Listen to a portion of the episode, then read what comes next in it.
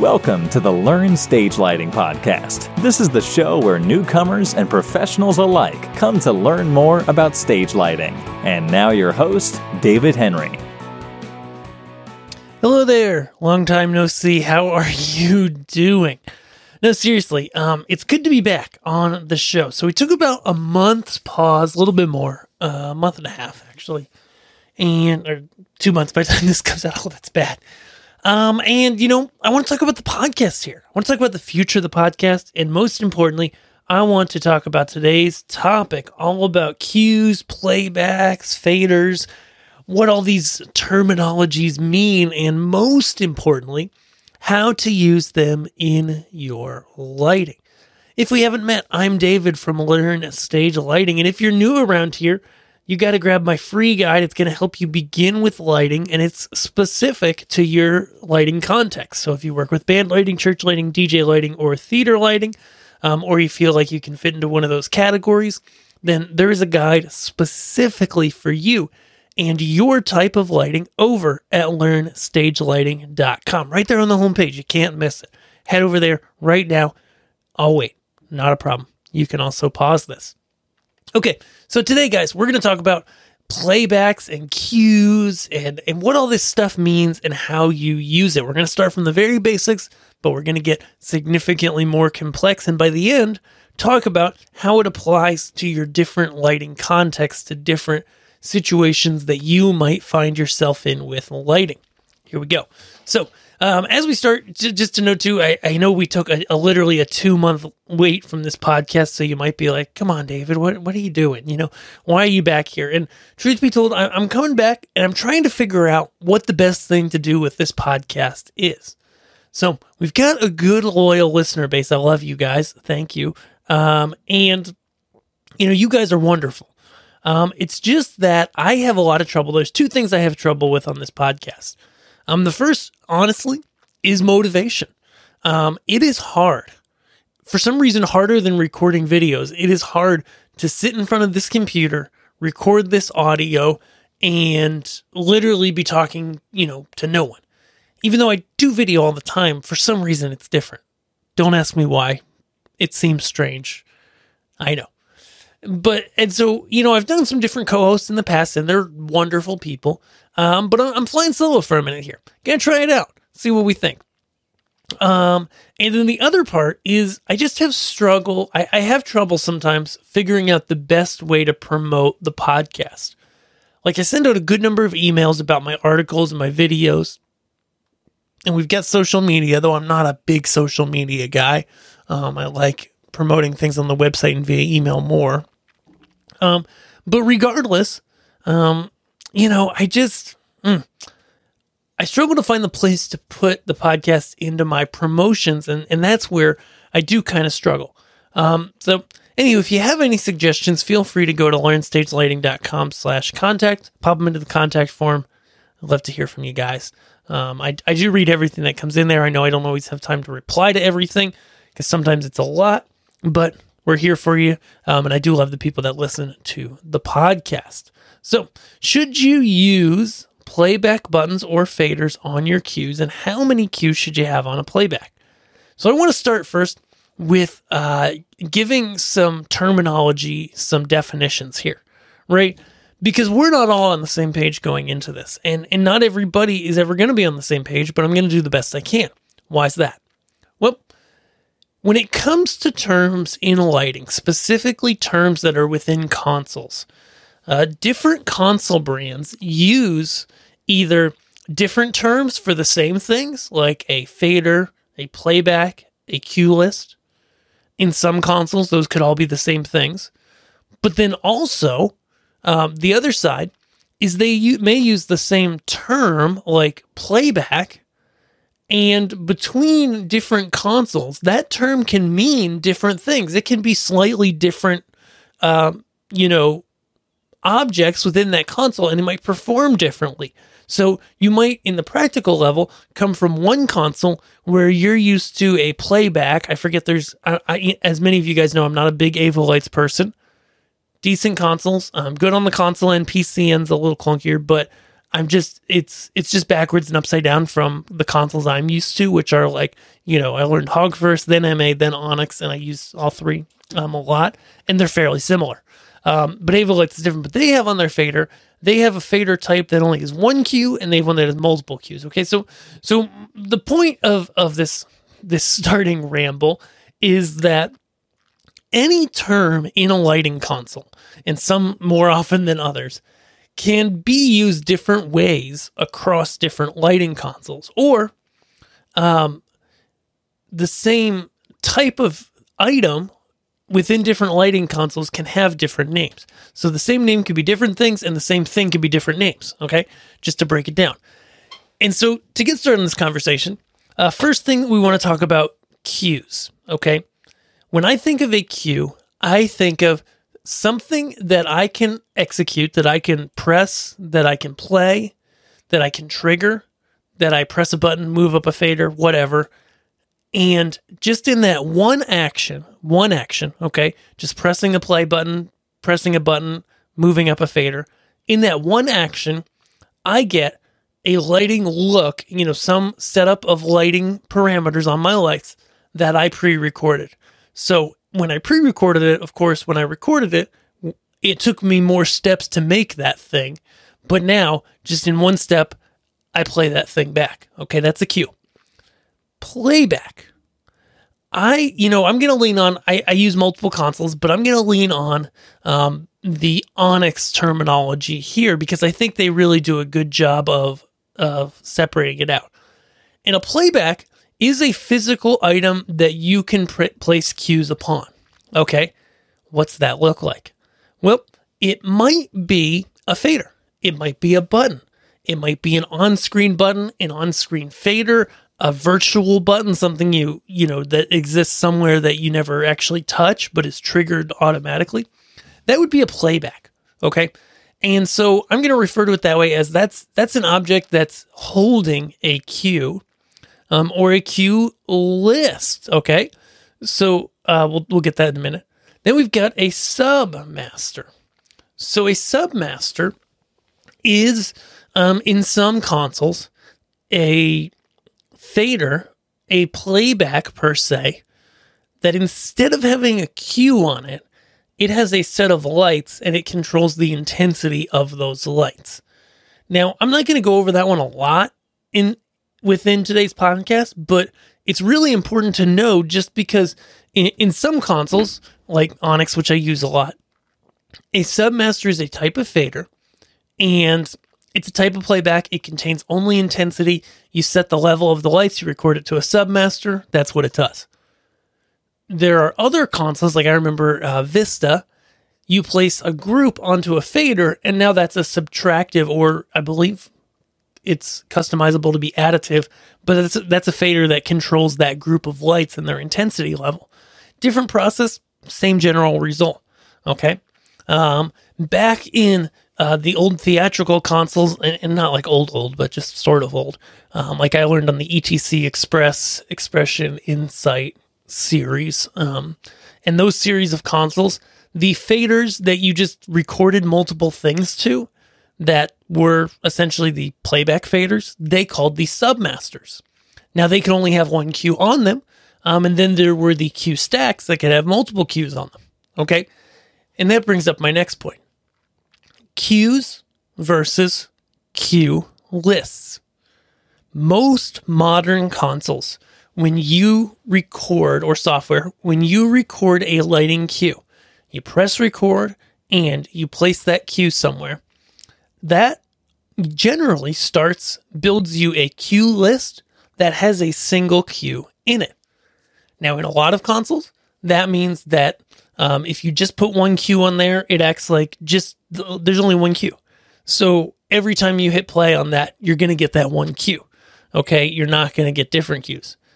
Um, but a cue list can often, and most often, have multiple cues upon it. Okay.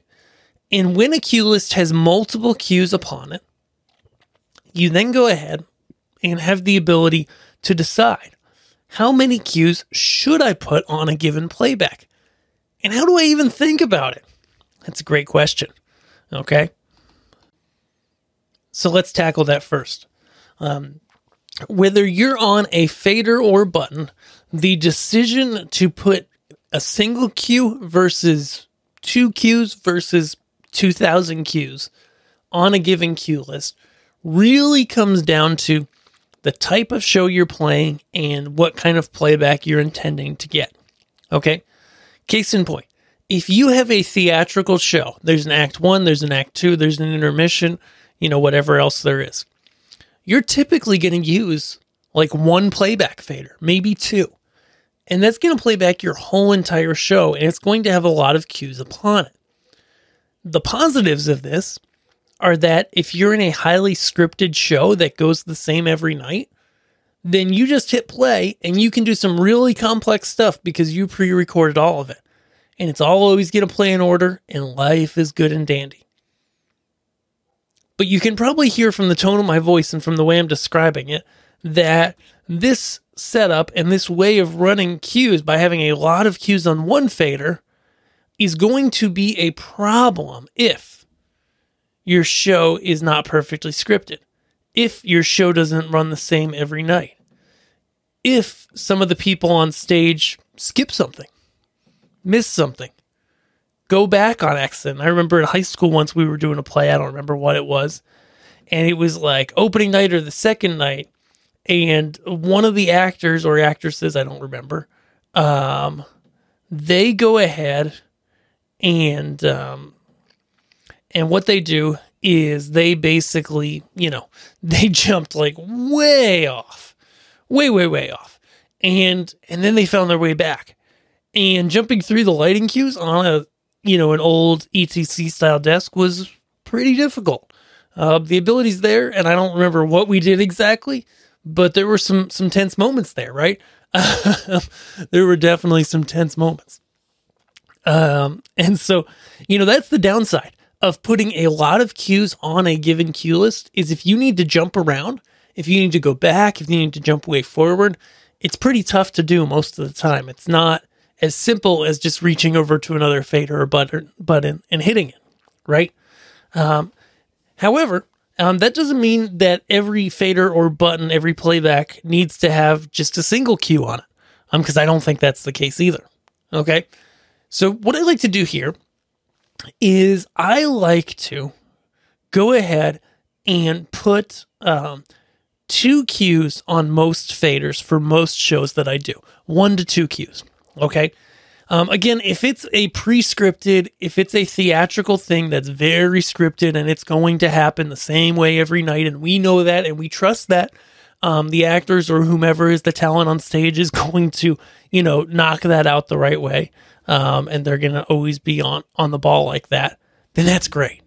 You know, that's awesome um, because you can then program in some really complex stuff, and the operator just goes go go go go go through the show. You give them a script with some notes on it. Life is good and dandy, you know. Um, and so, you know, that's how that works. Um, but if your show is not pre-scripted like that, then I really recommend on a given fader no more than about two cues. Okay. Um, and I want to have those two cues. I mean, you can do more. Um, I want to have them do essentially the same thing, just a variation on that thing. Does that make sense? Um, so what I mean is if I have a playback, a button or fader that has a color combination on it, you know, uh, maybe it's a standard two color combination. I do a lot of these with music, right? You typically have uh, two colors, and then you go ahead and uh, do that, and life is good. Okay, so, um, so yeah, so that, so you know, having those two um, two color options on the button really can help you because it saves you uh, if you accidentally press the same button twice. Meaning that if Q1 is red and then blue, you know, red on the first half of the rig, blue on the second half, I want to explain this better because I don't think I explained it amazingly well. Um, if that's Q1, you know, for your red blue, then make Q2 blue on the first half and then red on the second half of the rig. Okay. Because then, if you're in a show, you're in red blue, and you press that button again, wanting to have a change on stage, if it was only had one cue on it, there would be no change. But the music's changing, you press something, it changes.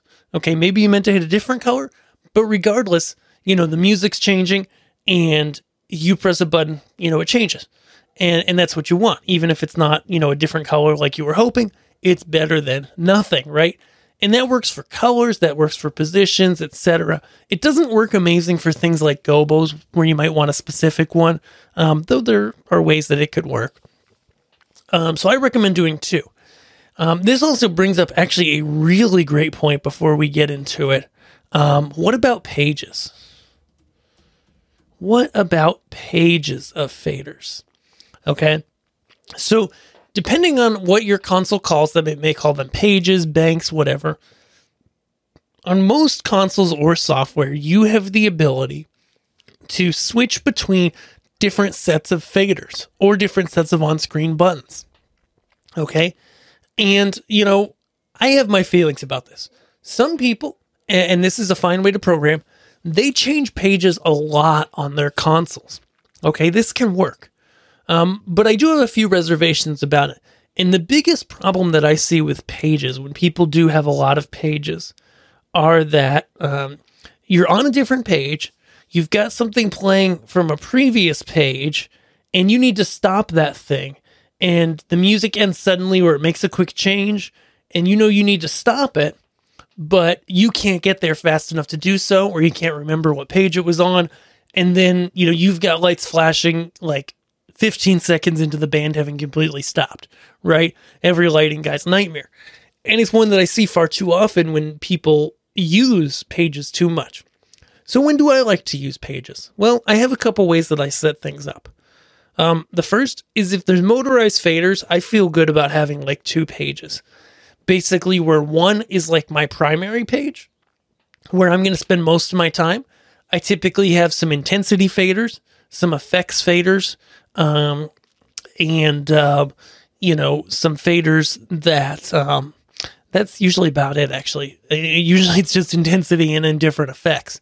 And maybe if I have like some blinders or something, and I have like a build on those, I'll put that on a fader. Um, but that's all I put on page one. Then on page two, I might have some secondary things. Like I might have some subtractive faders, especially when I'm lighting for cameras to be able to subtract levels of certain lights you know, just things that I need to tweak only occasionally. Um, but I'll quickly return back to my first page if I have motorized faders. Okay. If I don't have motorized faders, or if I want to do more and more pages of things uh, to get some more looks in, in within my uh, my console, then I might do say it's a 10 fader console, pretty typical. I might do the first four or five faders as my different intensities, and then the last five I might do as effects.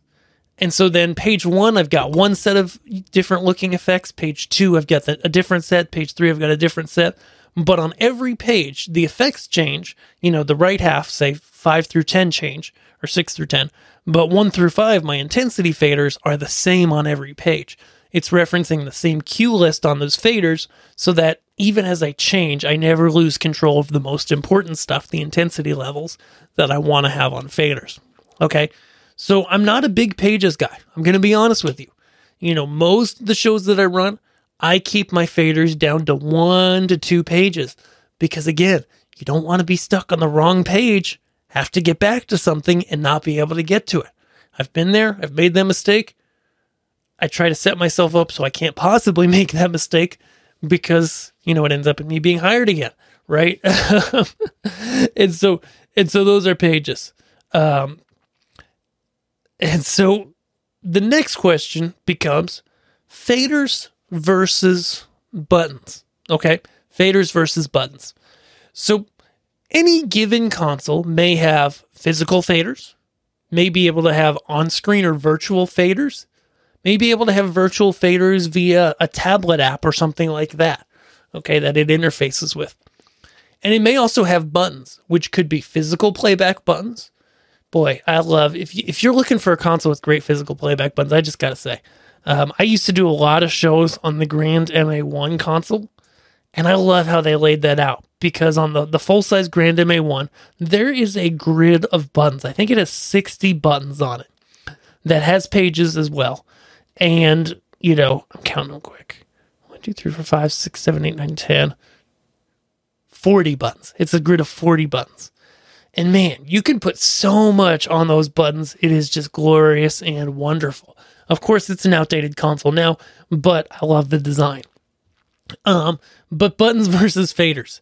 Um, as you know, as I've noted previously, you know, I want to go ahead and I really want to, um, you know, put only on faders things that I need that control over, that fader based control. So, what does a fader do that a button doesn't do? Well, what a fader does that a button doesn't do is it has variable control, right? There's a higher and a lower, or in terms of an effect, there's a slower and a faster, or a larger and a smaller effect, right? And so that's why for me, most of my faders are going to land as intensity faders and effects, okay? Everything else I'm going to put onto buttons to save my faders for those most important things that I need variable control of. So you're not going to see me put on a fader uh, gobos. You're not going to see me put colors on a fader except for effects again. Um, you're not going to see me put pan tilt positions. Why? Because in most modern consoles, you have a limited number of faders. And when it comes to on screen buttons, you have literally an unlimited amount of physical buttons to do. Of course, I'm old school. I really like physical buttons. There are ways to get them depending on your console. Um, but still, I like to keep my color combinations to on screen. I like to keep, you know, my gobos to, to button or screen. Um, and the only thing that I really need faders for, again, are those effects, are um, those intensities. And that's really it. You know, you don't have to overcomplicate it. Um, it's it's really as simple, and I see this a lot as people going, "Oh, I'm just going to record this thing. I'm going to record that thing. You know, put it on a fader, put it on a fader, and before you know it, your ten faders are gone. And some of those faders might be these color combinations. You know, stuff like that, where it's like, do you really need a fader based control of it? You know, do you move that fader up and down and bring variation to that item? Even things like hazers. You know, I, I used to run my hazers on a fader. Um, but ultimately, if you're not adjusting them a ton, you know, make yourself three or four cues with different levels, put them on a button, and call it a day. You know, don't waste a fader on that because there's more important things that you could use, right? Because it's like if I want to have intensity and I want to have, you know, 10 different levels of control of that, or I have an effect and I want to have 10 different levels of speed or 10 different levels of size or both, that's going to take me a lot of buttons to build, to keep track of, to press play on, and to update from show to show. Whereas I just put that thing on a button and I'm ready to rock and roll, or on a fader, sorry, on a fader, and I have, you know, unlimited points of control. Not unlimited, but, you know, 255, 256, right? Because DMX has 256 values. Of course, you can't see the difference between all those. So that's why I say like 10 variations, right? Because every 10% is, you know, more than what you can see well. Okay. Um, and so the question then becomes what about virtual faders and buttons? Great question. Uh, again, I, I really stick to virtual faders as secondary things. Like if I want to have some more effects, but I ran out of room for them, if I you know, need some tr- subtractive faders for intensity and maybe I can put them on a touch screen, you know, that's a great place for it, especially when I don't have motorized faders on a console. Um, virtual buttons are great. Of course, the biggest difference between a virtual button and a, and a real button is that a real physical button you can hold your finger on, ready to go, and then push down. With a touchscreen, eh, I wouldn't do that. I've seen people do it. I don't know if I would do that you know. Uh, but for anything that you can just tap on, you know, press play, you know, a virtual button can work great. Whew. So that about wraps it up for cues, playbacks, submasters, cue lists, all that good stuff. I hope you've enjoyed the show today. I enjoyed it. It was good. It was a breath of fresh air, honestly, because, you know, this year, this past year, gosh, this past year has been tough. It really has been a tough one. Um, I'm sure it's been tough for you too if you work with lighting. Man, whew, it's just been, you know, bonkers that, you know, a lot of good people who I know have not had shows. I mean, literally, like, you know, a couple months ago, uh, we we got a newer car to us, and it was used, of course. And um, I mean, people buy new cars, and that's not a problem, but we usually don't. Uh, and and we got this new van, and so I need to get a locksmith so I could get a good key with a remote made because we didn't have any keys with remotes, and I wanted to get one for my wife, right? And the locksmith comes up, and he's got a helper with him, and the helper is literally a guy from the entertainment industry. Of course, we're in Nashville. You're like, well, of course that happened, but that's not always the case. His helper was a rigger, right? And this guy's like, you know, I just gave up, you know, with you know seldom job here and there. You know, he's like, hey you know, you got to work, you got to do something. And, and, I'm excited that things are coming back um, because, goodness, it's been too long. I miss shows. I miss shows so much. Um, so it's been a tough year, you know, podcasting stuff, but I'm here for you guys. I hope you guys like the show today.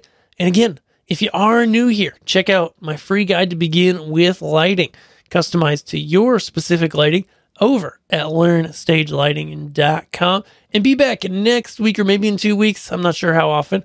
Uh, we'll be back with the show. Maybe I'll even start doing like a podcast with video. I don't know. We're, we're figuring this out as we go along, but I'm excited to get back to things, to keep talking in your ears, and I hope you enjoy it too. So have a great day, and we'll see you on the other side. Thanks.